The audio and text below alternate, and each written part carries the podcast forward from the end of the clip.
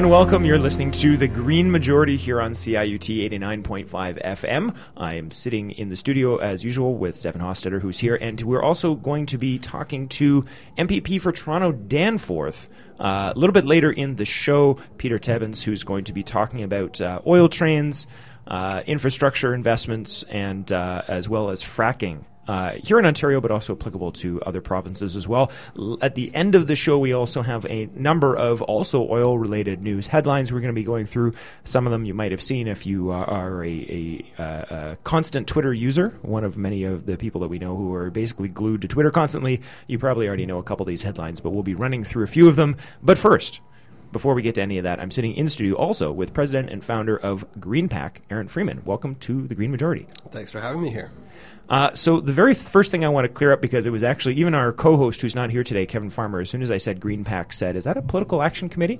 And I, that must be a common question that you get. So can you please just just set the record straight here? What is GreenPAC, and to what extent is and are and are not you a political action committee, quote unquote? So we're not a political action committee in the American sense. Uh, so we're not; uh, those those would be illegal in Canada. We don't funnel money directly to candidates. Uh, and we don't run attack ads. Uh, so that's that's just not that's not our approach. We have a much more grassroots approach to building environmental leadership in Canada. We call ourselves a PAC because we want to be upfront about the fact that we are political. We are about political transformation, and we are about changing the face of leadership in this country. Mm. And so, into, to what extent does this have to do with, uh, as you said, sort of specific parties? And and the reason I'm asking you that is because the, the part of your name is the same part of our name of this show, which means I'm assuming you get the same question that we do, which is that, oh, so do you work for the Green Party? So we have a completely nonpartisan approach. Uh, we endorse candidates from all major parties. Um, and uh, that's that's a that's a really that's a that's a first principle for us. We we make sure that our approach is completely uh, across the spectrum, mm. and we don't place a preference. We don't actually have a focus on parties at all. We actually focus on the candidate and on getting individual leaders recruited, nominated, elected, and supported. And how have you? Uh, how what sort of sort of feedback and response have you gotten from both the public and and I'm assuming politicians have had a variety of feelings about what you're doing as well. Can you talk a little bit about how this has been received as you've been going about getting this started? Well, it's really since we've launched at the end of March, it's really been an abundance of opportunities for us. It's the response has been pretty overwhelming. We've met with all the major parties uh, and with most of the campaign teams on those parties. They're actually quite positive um, about it. They they see this as an opportunity for. They all believe that they have strong environmental leadership in their ranks, and so they see this as a real opportunity. Um, individually, you talk to some party people, and and there's a point in the conversation where the partisan lens comes over their eyes and, and the conversation changes a little bit. I've, I've, I've been able to detect the look in their eye when that, that sort of thing happens.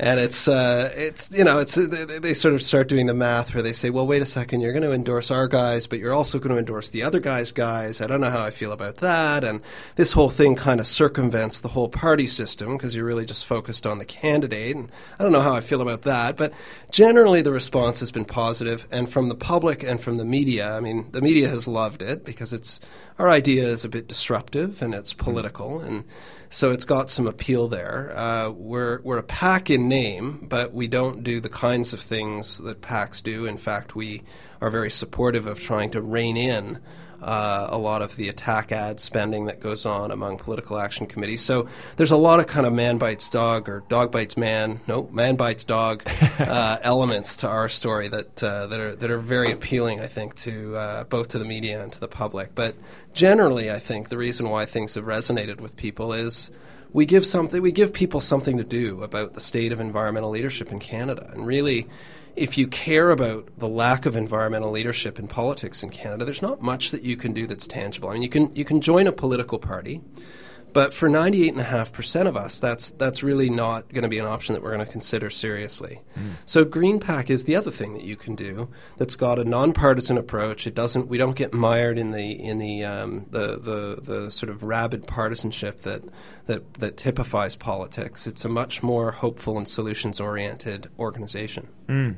I, I want to get more into um, sort of what you know your average people, our, our listeners that are listening to right now, can can do, how they can involve, and what types of sort of is like specifically what you're doing. But but I can't let one thing go before we get there, which was I'm just I I, I realize that you couldn't possibly sort of name names here, and that that just wouldn't be helpful to you. But I'm really really curious. You said you sort of you've been learning where sort of people's lenses start to kick in.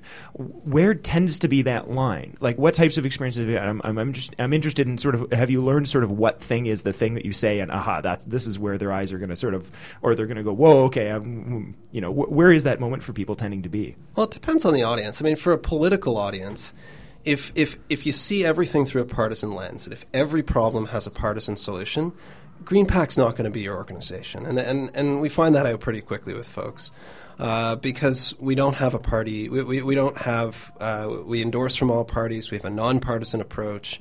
And it's just this idea just isn't going to work for you if, if, if that's your, your way of looking at the world. But if you place the environment above politics and you really want to focus on changing where Canada's going, to, turning that ship around, GreenPAC is really going to appeal to you because we're, we're, we're practical.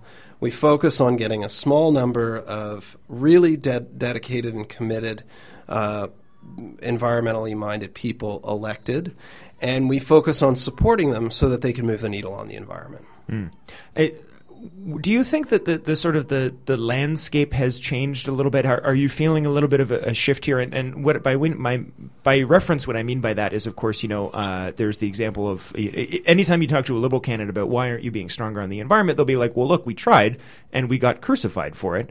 Um, so what do you want me to do? But that was years ago. Do you, do you, has the landscape changed? Is is it no longer in Canada that the environmental concern is sort of as they say, or as Kevin likes to say, uh, a mile wide and an inch deep, which is that people really love nature right up until their jobs get threatened? Or or do you think there really has been a change in understanding among voters that there is no separation between the economy and the environment, and that we're talking about the same thing when we have these conversations? Do you think do you think people get that now?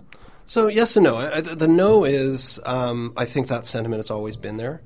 Uh, and the yes is I do think that there are things that are moving it more to the fore. And some of those things are at the local level, like the pipeline debates in, in places like BC and, and Quebec in particular. And that's filtering through to the political class quite a bit. They're hearing that loud and clear. There, there's seats that are now threatened uh, because of that issue. Uh, and and it it's true on the on the macro level. It's true across Canada. If you look at polling results for probably about 5 to 15% of the population, it will influence, it'll be a major influence on their vote. For about a solid, for a solid majority, and that's a solid majority in every province and every demographic, environment has very strong support, uh, but it's a second or third or fourth priority. Both of those things, both of those phenomenon, so spread out support that is second, third, fourth priority, those things don't translate in a geographically based electoral system like ours. The first past the post system won't translate that into political power. We need a different mechanism outside of the electoral system that's going to do that for us. Mm. GreenPAC is built for that. Our entire model is built around our current electoral system and translating the support for environmental issue that's broad and across the country into something that's politically meaningful. Uh, you, you've brought up sort of another really good point, which is that a lot of the conversation that's happening right now is that uh, many people are saying that we that we just structurally can't get, and, I, and I'll ask you if you agree with that or not. But many some people are saying, from my perspective, many people are saying that um, we essentially can't vote for the types of changes that we need because our election system, as you said, first past the post, is is pretty much not designed for that task, and that and that many people are now saying that the pretty much the only way we're going to get the sort of rapid, full force, complete buy-in to the types of policies that we need to not only protect our economy from the giant shift that's about to happen any second now towards renewables, where everything we've been putting our eggs in one basket in is going to be devalued. Um, is to do, is to change that voting. So when you're going out, is it part of your strategy at all to also talk about things about you know changing things like the voting system, or do you sort of more restrict it to those just sort of quote unquote environmental topics? We're really focused on building environmental leadership in Canada, and that's the that's our primary focus. Uh, so it's not that's not something we're particularly focused on, and I don't want to overreach on that. Mm-hmm. Environment's going to punch below its weight as long as it's left on its own in our first past the post electoral system. But we still live in a democracy, and there's still progress that we can make and that we do make on environmental issues. And at the federal level, what we've seen over the last decade and a half or so is e- almost every time that we've made that progress, and I can run you through countless examples almost every time that we've made progress on environmental issues, it's because we've got backbench members of parliament who are working usually across party lines, pushing the issue within their own caucuses, pushing the issue with their leaders' offices, working in committee, introducing private members' bills, doing all the things that private members can do uh, to move to move the needle forward on an issue. And you know, I mean, I've so if I can if I can divert for a moment and, and leave the era of the soundbite for a second, mm. uh, I you know I worked on the last major campaign, the last campaign to pass a significant environmental law at the federal level in this country. So that was the Species at Risk Act. I was the coordinator of the Endangered Species Campaign, and it coordinated almost all of the major environmental organizations in this country, as well as a whole host of groups from other sectors. And it took us 10 years to pass that law. And that law was passed in 2002. So it's been 13 years since we've passed a major law on environment in this country. That's remarkable. And that law was passed with backbench members of each major party working across party lines, in some cases voting against their government, uh, to get a strong law passed uh, that exists to this day and has made a difference to this day. It's not a perfect law, but it's, it is one of our stronger environmental laws. But in the 13 years since then, we've made no major legislative progress on the environment. Laws aren't the be all and end all, but they're a pretty good indication of where we're going on the environment. And that phenomenon is happening here in Canada, and it's not happening elsewhere. If you look at the international rankings, the OECD rankings, the rankings of industrialized countries on environmental performance over the last decade and a half, we've gone from, well, in, two, in if you go back to 1992 at the Earth Summit in Rio, we were heroes. We were at the top. We were leaders. We had saved the biodiversity protocol the, at the Earth Summit, uh, the acid rain protocol, the ozone, uh, the, the, the, Montreal protocol to, to solve the problem of the ozone layer, the hole in the ozone layer. Countless numbers of international agreements negotiated because of Canada and often in Canada. So fast forward 10 years to when we passed the Species at Risk Act, we were in the middle of the pack. We were wringing our hands. We couldn't believe it. What happened to Canada? We were in the middle of the pack time after time, year after year in the rankings. And of course, you know where we are today, and in the last three years, we're at the bottom 27th out of 27 industrialized countries. So something's happening here in Canada, and a lot of that has to do with the political relevance of environmental issues and how that's fallen. And what do you think we can do to change about that? I mean, and and I understand that the answer is well, of course, what GreenPAC is doing with politicians, but I, I mean, with the extent that the the the public, mm-hmm. right? Is is I mean GreenPAC is is sort of about it was talking largely about the politics. Is there enough public support for that, or do we also need to be raising the level of discourse with the public too? Or do you think that the public has that discourse and they're just not being heard?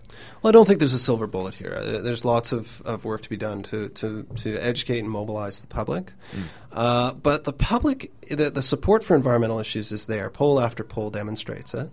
Uh, they, there's a significant amount of support, even with regard to their decision, a decision about how you vote in an election. Um, but again, it doesn't translate very well mm-hmm. in, in, in our first past the post system. And there's another dyna- dynamic at play. The, par- the portion of the public that's most active on environmental issues, members of environmental advocacy organizations, tend to be overwhelmingly white, upper middle class, and urban when you look at who the political parties are trying to court right now, uh, they're swing voters, people in, in who, who, live in places that tend to swing from one party to another, uh, and ridings that tend to swing from one party to another. And those are the most relevant voters in the country. Those are the voters who are who are really heard by the parties because they're looking for their votes. Those voters overwhelmingly are not urban, so they're exurban suburban voters. They're ethnic, and they're lower and middle class voters. And those are the opposites, those demographics are the opposites to the most organized component of the environmental sector. Mm-hmm.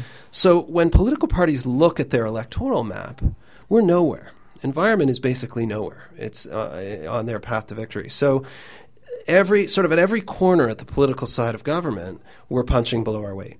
Mm. So we'll do our best to do the ad, uh, educate and activate part if you if you stick to the politics part. Deal. Uh, I think so. Uh, I, I want to wrap up this section, but Aaron's going to stick around and hopefully and, and comment on some news for us a little bit later. So, b- before we wrap up our, our uh, directed conversation with you about GreenPAC, please do uh, answer my earlier teased question about uh, how do people actually get involved with you? What can they do to learn more information? Uh, give them the give our listeners your spiel, if you will. So, greenpac.ca, greenpac.ca is our website. And the first step there is check out our video, but also take our pledge. So the pledge asks you, uh, the, the, sorry, a survey uh, gets you engaged and gives you the information that you need to make a pledge to candidates. We ask people to make a pledge of volunteer hours and and financial support to a candidate, and that enables us to tailor your preferences about what kind of candidate that you want to support uh, when we do our endorsements, which should be in the end of August. Our expert panel does an assessment of all the candidates running, and we basically tailor it to your preferences. You'll get the whole list, and it's a short list, probably about about 15 candidates, and then the one that best matches your preferences. Uh, so go to the website greenpac.ca, uh, take the survey, and that's the way to get started with GreenPAC. Yeah, and I think that my closing thought on that point would be is that, uh, generally speaking, I'm I'm going to figure that it's safe to assume that the vast majority of our audience are people that are people that are already activated on this issue. So, what the additional pitch I would make to sort of my specific audience on this point would be, you know, if you're if you're already sold on the green ideas, but you you haven't been involved in politics, I'm not necessarily endorsing GreenPAC or not endorsing them. I'm just saying, you know, here's one option, but there's blood in the water this year, and we have a chance to really make a difference. So, without telling you what sort of you know which party to support or something like that this is the year that you should get involved and do something because uh, there's, as I said, there's lots of blood in the water, and uh, I think we can do something here. So uh, maybe take a look at GreenPAC if it doesn't it doesn't suit for you. There's there's lots of other options, but I think this is definitely the year to get involved. Uh, with that, we're going to go to our tech. Edward, what are we going to listen to for our next music break? Hi, uh, we got another song by the band. This is The Weight.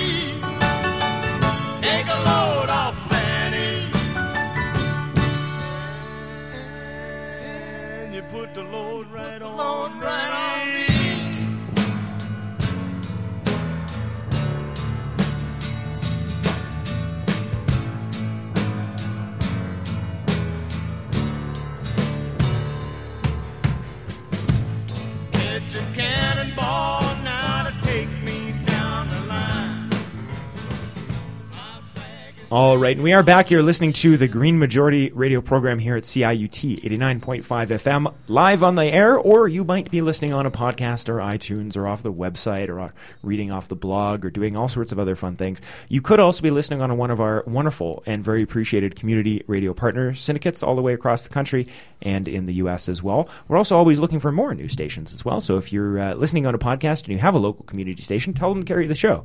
It's easier if everyone else can hear it, don't you think, Stefan? So much more fun. Really, it's it's sort of like the equivalent of like you know when you're driving in a car, which I don't drive, but someone drives in a car and then you're listening to music, and so you roll all the windows down and like turn the volume all the way up so everyone else can enjoy your music too. It's kind of like that. Exactly like that.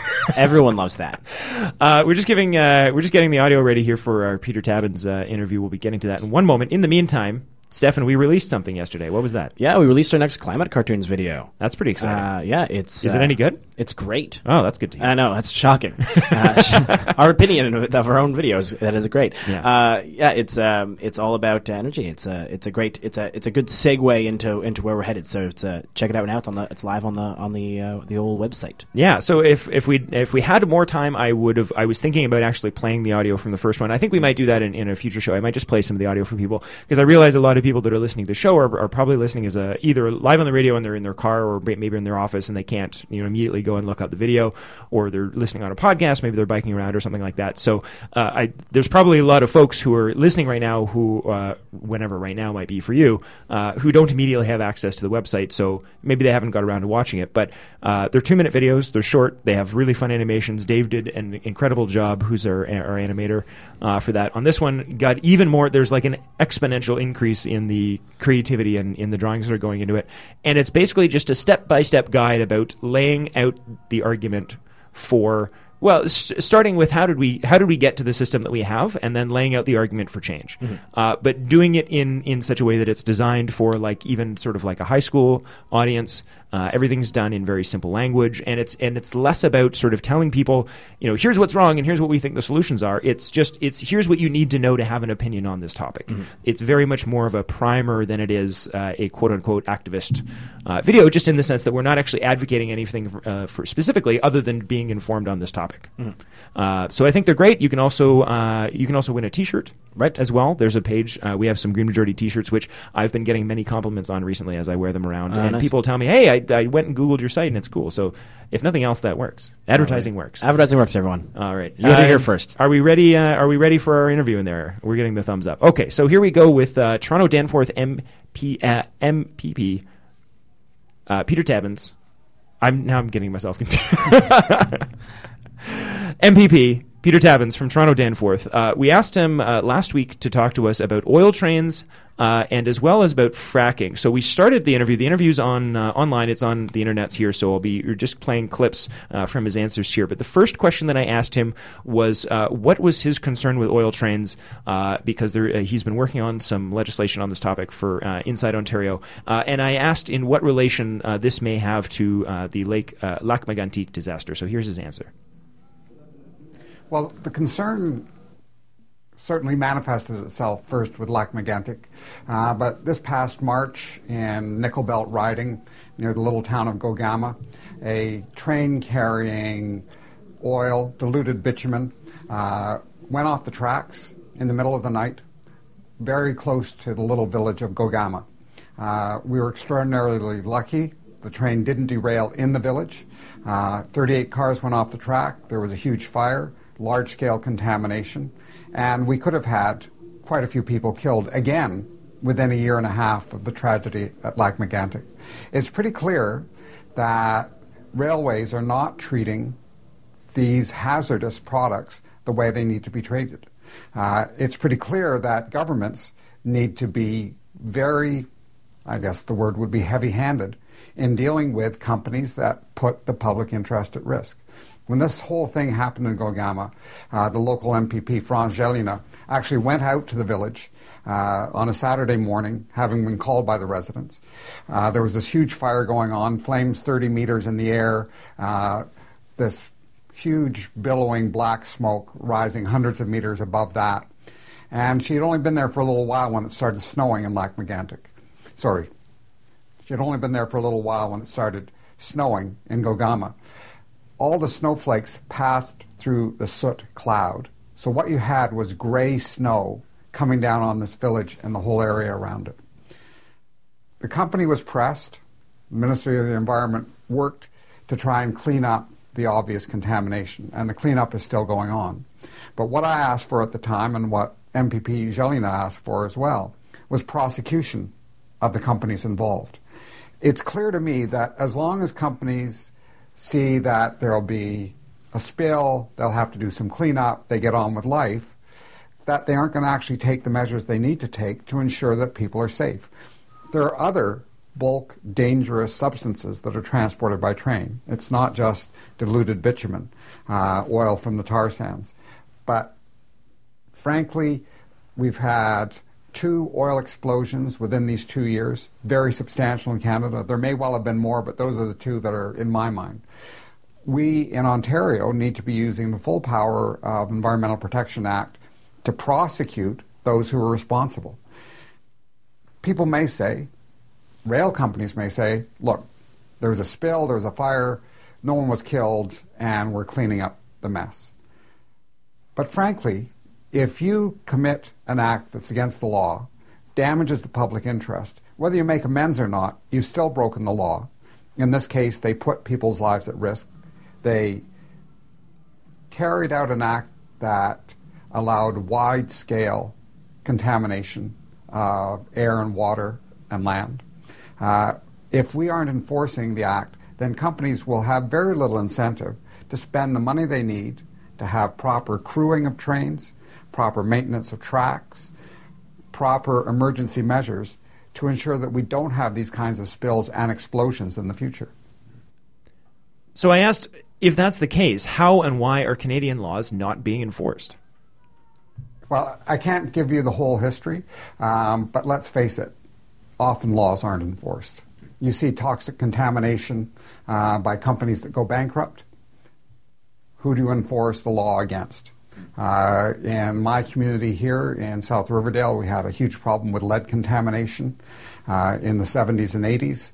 Uh, the company involved left town. We were left with a toxic site. Who do you go against? Because the company's disappeared. It's pretty clear that A, if you're going to protect the environment and the people who live in that environment, that you have to have laws on the books that are of consequence, and then you have to enforce those. People who operate in a way that endangers the environment have to know that they're going to get caught and that they're, they're going to be punished. Uh, I have no doubt there are other laws that are unenforced as well.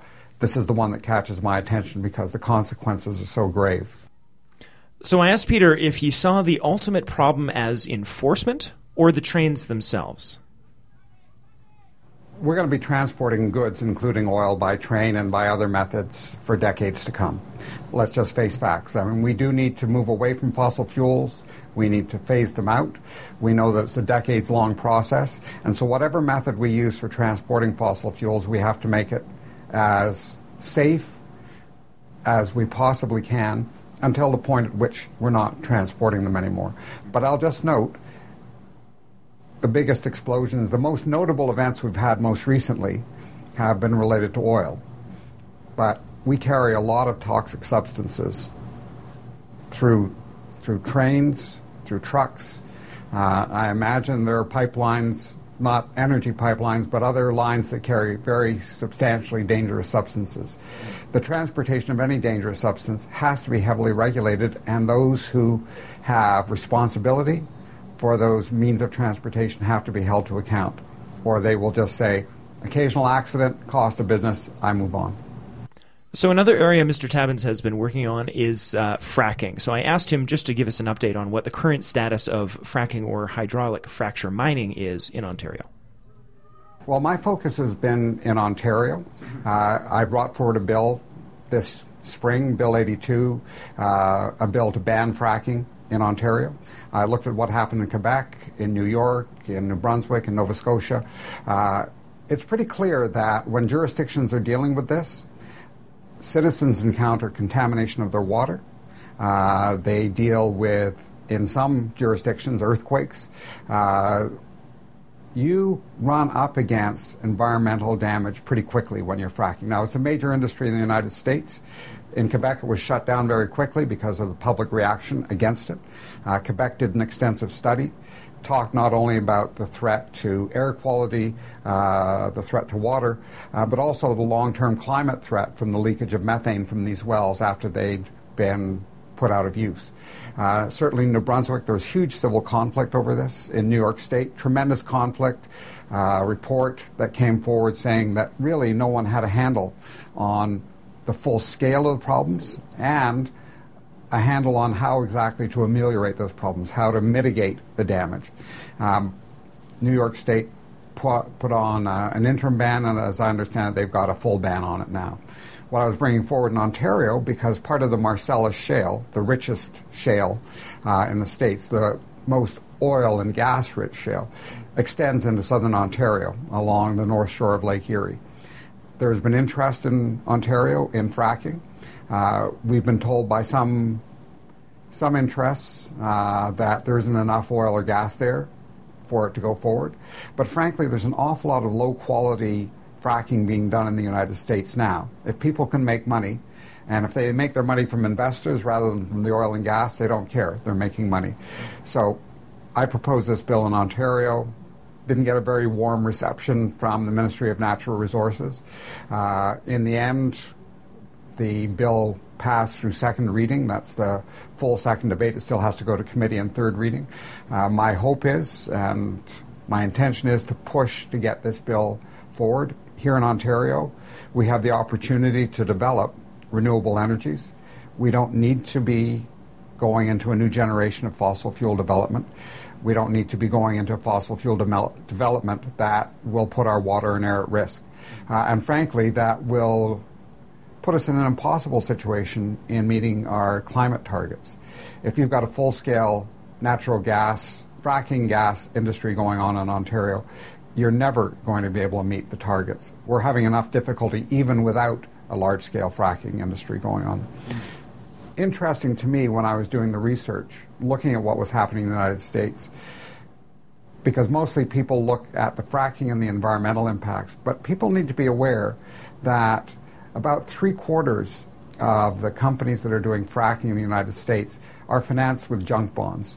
Uh, that Standard & Poor's rated about 75 of the 97 companies that it rated at junk quality. And when you say junk quality, that, that means these companies may not be able to repay their debts. At the same time, all kinds of companies and jurisdictions are investing huge amounts of money in fertilizer factories, in electricity generating plants that are going to be using this gas. The financial sector knows that this is not a sure bet. If you've got a high quality deposit of gas and oil, then frankly, you're going to get a very good credit rating. But a lot of what seems to be going on is that with very low interest rates in the United States, companies are able to get investors to loan them money through bonds to develop oil and gas, even if that oil and gas production is not particularly economic. Uh, I think it was Bloomberg's had a headline uh, shale gas frackers feast on junk debt. Uh, talking about how a number of people in the investment community said there's a huge mistake going on here. People are putting money into these companies that are consistently losing money every year. They're borrowing money to pay off their old debts. And as Art Berman, who's a geologist in the United States, said in a speech he gave to the Houston Geological Society, these are Ponzi schemes. And ultimately, that's not the basis for an energy system for any country, any industry.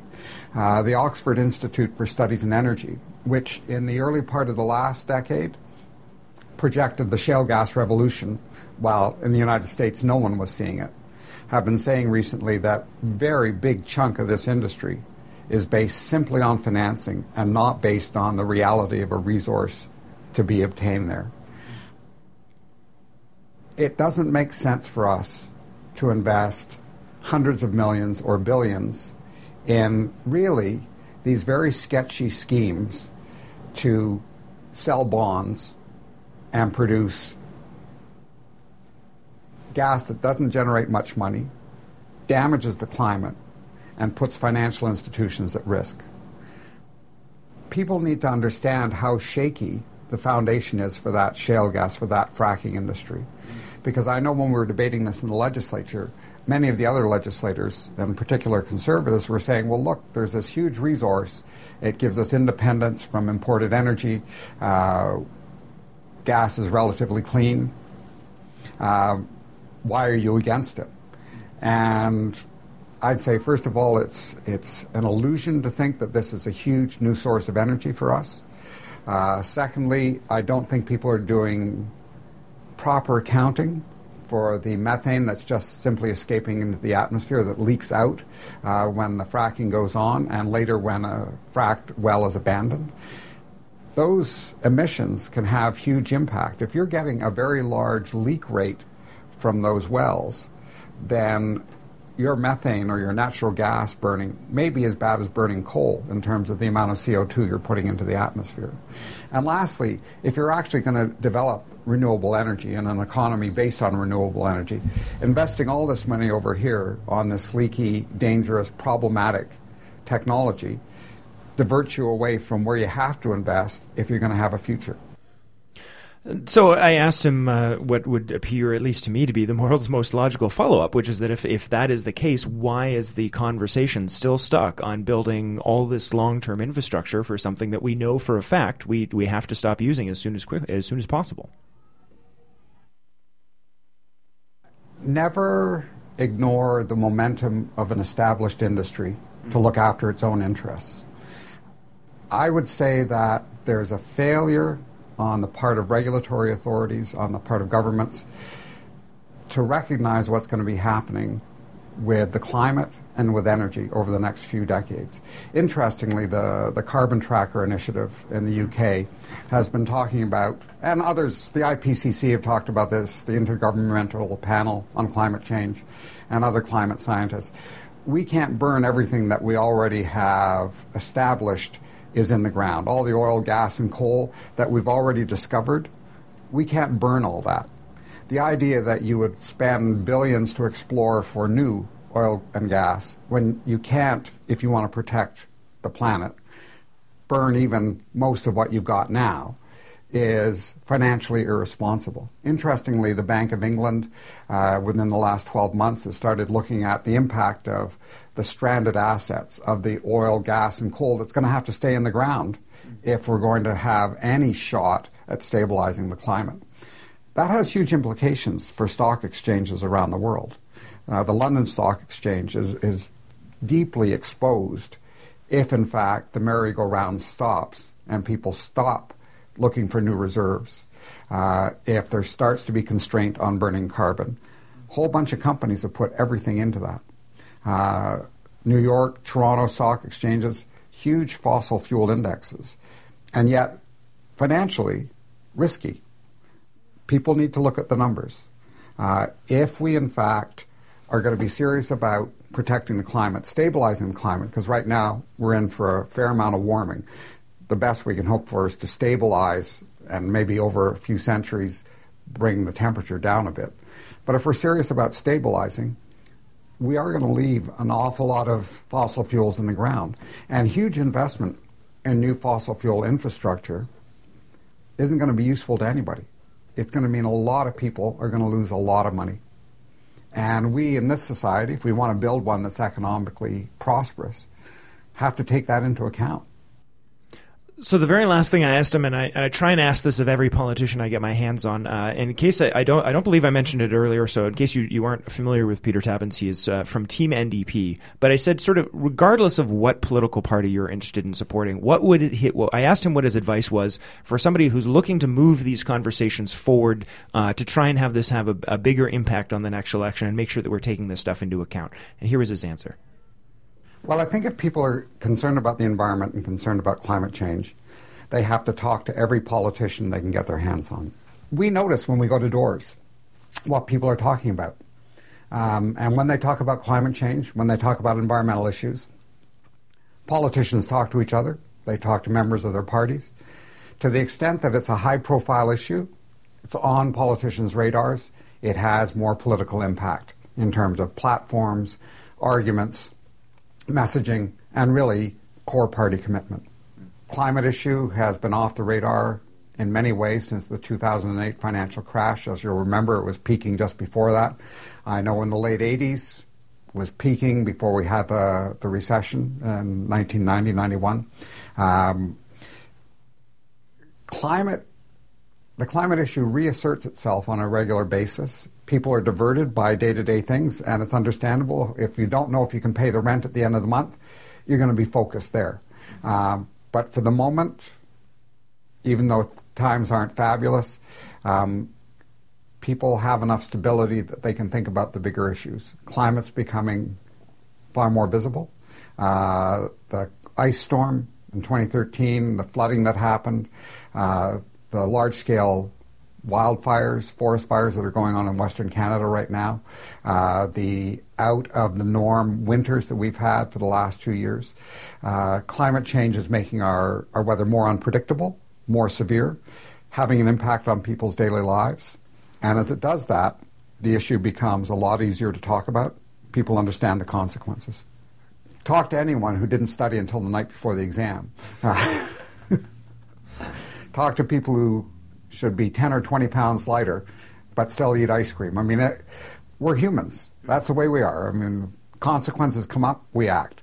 Um, and so I, we should just recognize that's like life is happening. People are seeing their basements getting flooded. I've had people in this riding told that they aren't getting house insurance anymore for water damage because the insurance companies don't have confidence that the sewers in their local area will protect them. Uh, we're going to see an awful lot more of that. The sewer lines in Toronto, frankly, all over North America, are not adequate for the new weather regime. So you're going to see an awful lot of damage in people's homes. That will put it on people's radars. All right. And of course, that was our interview with uh, NDP MPP Peter Tabuns uh, from Toronto Danforth, uh, a long-time MPP, and uh, and as my personal list of politicians who get it on the environment, he's uh, pretty near the top, I would have to say. Uh, but we're going to be back in a few minutes. We've got a number of news items. Aaron Freeman from GreenPAC was kind enough to sit through that interview. He's going to join us for a little bit more chatting in just a moment. But first, Edward, what are we going to hear on our next music break? Hi, we got the Guess Who Hand Me Down World.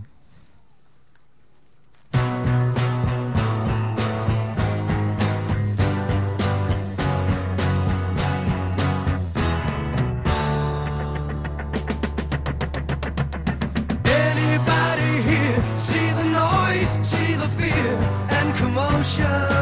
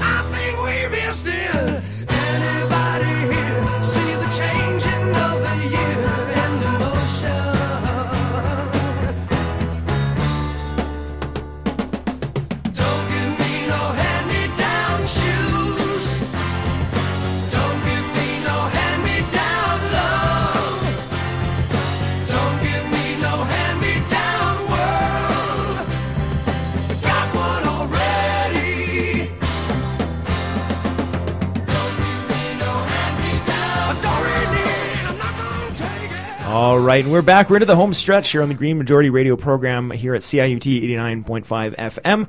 You could also be listening on one of our wonderful and very, very, very appreciated three varies this week. Very So appreciated community radio partners all the way across the country and in the United States. Uh, you also could be listening on a podcast, and uh, if that's the case, you're already at a computer, probably, or at least at your phone. And uh, why don't you go ahead and shoot us an email and uh, tell us what you thought of the show today? Doesn't have to be nice. I can take the criticism. If you have uh, constructive criticism, feedback, insults, or compliments, we take uh, any contact at all. Just makes me feel like I'm. Uh, uh, it solves hard solipsism for me. It means that I'm not the only mind. So, uh, Stefan, you have uh, you're going to help us introduce some news this week. Why don't you go Yeah, ahead? for sure. Well, first, all, I have a joke.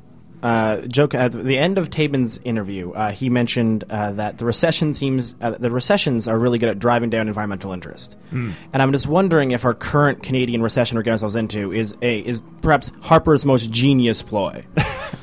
uh, I'm I, I feel like he should start pitch, pitching that one. I, I, I think as long as enough people successfully connect the downturn to his policy of putting all our eggs in the oil basket, I think we should get away with this one. But it's it's a matter of how strongly that case can be made by not just by us, but by the public, by the other parties. Uh, so, uh, but, but with ignoring uh, th- that is obviously not any news item. Uh, but so the news items here, uh, of course, there is a uh, there was a yet another pipeline spill, uh, which we'll get to later in Alberta, perhaps Mm-hmm. the largest one in Alberta's history. Uh, and what's great about what's not great about that, but what's interesting about that, uh, obviously that is a terrible thing. Word Uh, choice. Word choice, exactly. Uh, so important these days. The word when you want to mean the opposite of the word, don't say great. Uh, you think I would have figured that one out by now? Uh, no, uh, is that while this is going on, uh, all the premiers are currently together, meeting together right now, or will meet together quite soon, are poised to sign an agreement called the Canadian Energy Strategy, uh, which should be finalized and unveiled at the premiers' conference in St. John's. This sounds going- exciting. We've been we've been asking for a strategy on energy for quite some time. Tell us about it, Steph. Yes, exactly, and it's been going. It's been going through three years, which is interesting. So it was started by the actually conservative government uh, in in in in Alberta, and is now being signed by the NDP government in Alberta. Uh, but it's what's of course the the a draft was taken out by the was was located and and published to some extent by the Globe and Mail. Uh, and I want to have uh, I have one quote from it, and then I have a politician test that I feel like if this poli- like uh, uh, it's great that we have GreenPAC on because I think if the, if anyone if anyone can pass this politician test, I think they should be supported uh, by GreenPAC. And the test is very very simple. Uh, and it's do your statements directly conflict with the scientific fact that emissions must peak by 2030? Does if if you say things that imply that go against that, uh, then I, I don't know I don't know how to talk to you basically, uh, because the quote here that I want to pull out from the draft uh, is, and this is being signed again by by liberal governments, by NDP governments, by conservative governments all across Canada, and these are pre- uh, premiers of all the major parties. Um, and they're signing one quote in the actual draft is as energy production expands to meet growing domestic and international energy demands our country must have necessary pipelines, electricity systems, and other infrastructure in place to move energy products to the people that need them. Seems like very innocuous sentence. Uh, however, in that sentence, it literally says growing domestic and national energy demands, implying growing demands for oil, uh, which almost everybody in the scientific community understands has to be peaking and decreasing. This, like this could also be pulled out by Shell. I feel like like about a year ago we had this entirely long rant about Shell's letter to investors about how they did not anticipate energy uh, demand for oil to be de- de- decreasing by 2040, 2050 because governments wouldn't act. Was basically their argument to investors, and this sentence is basically saying yes, Shell is right. Yeah. There's we it- do not we expect fully that this is to expand. if if anyone's ever interested and their their their uh, cheeks are not too uh, at risk of blushing too readily. Uh, such that they can take a little bit more colorful language than we usually use on this show. And you want to hear the most upset I've ever been that is a matter of public record. Go to our YouTube channel and look up about a 10 minute video uh, called uh, Oil Companies to Earth FU. Yeah. Um, and, uh, and enjoy. uh, but as I said, don't, don't say I didn't warn you about the colorful language. But that is, that is pure that is pure upsetness at uh, statements that are from oil company CEOs, where they basically said, "Yes, we understand anthropogenic climate change is real." This is before the recent uh, admission, where they've known about it since like 1970 something uh, or 81. Uh, yeah, we accept it's real. We accept it's dangerous. We just don't think governments are going to do anything about it. So we're going to go ahead and maximize profit in the meantime. Uh, and then there's a 10 minute explosion about that. Aaron wants to jump in. So, Stefan, there are a number of things that you said there that I, I, found really interesting. One of them is you mentioned that you know these, these this is a statement that's being endorsed by governments of all political stripes, uh, and and the second is the nature of the environmental problem that we're talking about, and how just how much dissonance there is between the reality of environmental issues and the reality of politics. Uh, politics, you know, politics thinks in the short term. They think in very simplistic terms, uh, and, and uh, even even more than the media in terms of of uh, the need to make things to dumb things down and to make them simple. Environmental issues are complex, they're global, and they're long term. And if we don't address, if we don't shore up the leadership that we need to address those problems in a way that, that recognizes those qualities of environmental issues. We're not going to get the leadership we need. Mm. So, and the, and the reason we don't have an approach that addresses the complexity, the long term nature, and the and the and the uh, the global nature of environmental issues is, is there's a leadership gap, and that's that's really that's really about leadership and getting the leadership we need to to make those problems uh, to to get those problems addressed and to address the systemic problems in politics that prevent us from getting there. And I think also just to, to, to I think the leadership gap can, in some way can't entirely be blamed on the politicians themselves because they weren't elected on the environmental field. You know, mm. there are people who who got elected for you know health because they really care about healthcare. They, they everyone has their own thing that they really push, right? Um, and so a lot of these people, I'm sure, maybe are well-meaning people. Uh, but they don't actually understand the gravity or the long-term difficulties that we're actually facing. Mm. And some of that relates back to the political the political relevance of environmental issues. I mean, we've had to, to your point, we've had people, we've had champions in government go to their leader's office and say, I'd really like us to do this. It's personally important to me. But we've never, certainly not at the federal level, we've never had a credible conversation where an MP goes to their leader's office and says, We've got to do this. Mm-hmm. These guys get me elected. That's yeah. never happened in Canada mm. on environmental issues. So on that exact point, uh, there was a arti- uh, article that was referred to me uh, from a website I'm very familiar with and highly recommend. But I, uh, it was pointed to me uh, this new post uh, on this site by Kevin Kevin Farmer, who's not here today. but it's on the Skeptical Science website, which is a, a website I very much recommend. It is basically a guide to understanding uh, sort of it's it's a counter climate denial website essentially where they've outlined all of the arguments that are made as to either the fact that it's not true, the fact that it's not as bad as we say it is, or that we basically can't do anything about it. So any of the different types of sort of denial, anything of okay, yes, we need to do something about this, uh, it's a guide for that. However, there's a ton of other information on there. I think it just has a very useful tool in that you can if you see something and you're not sure to sort of sure to sort of say, oh, okay, well, I'm not really sure.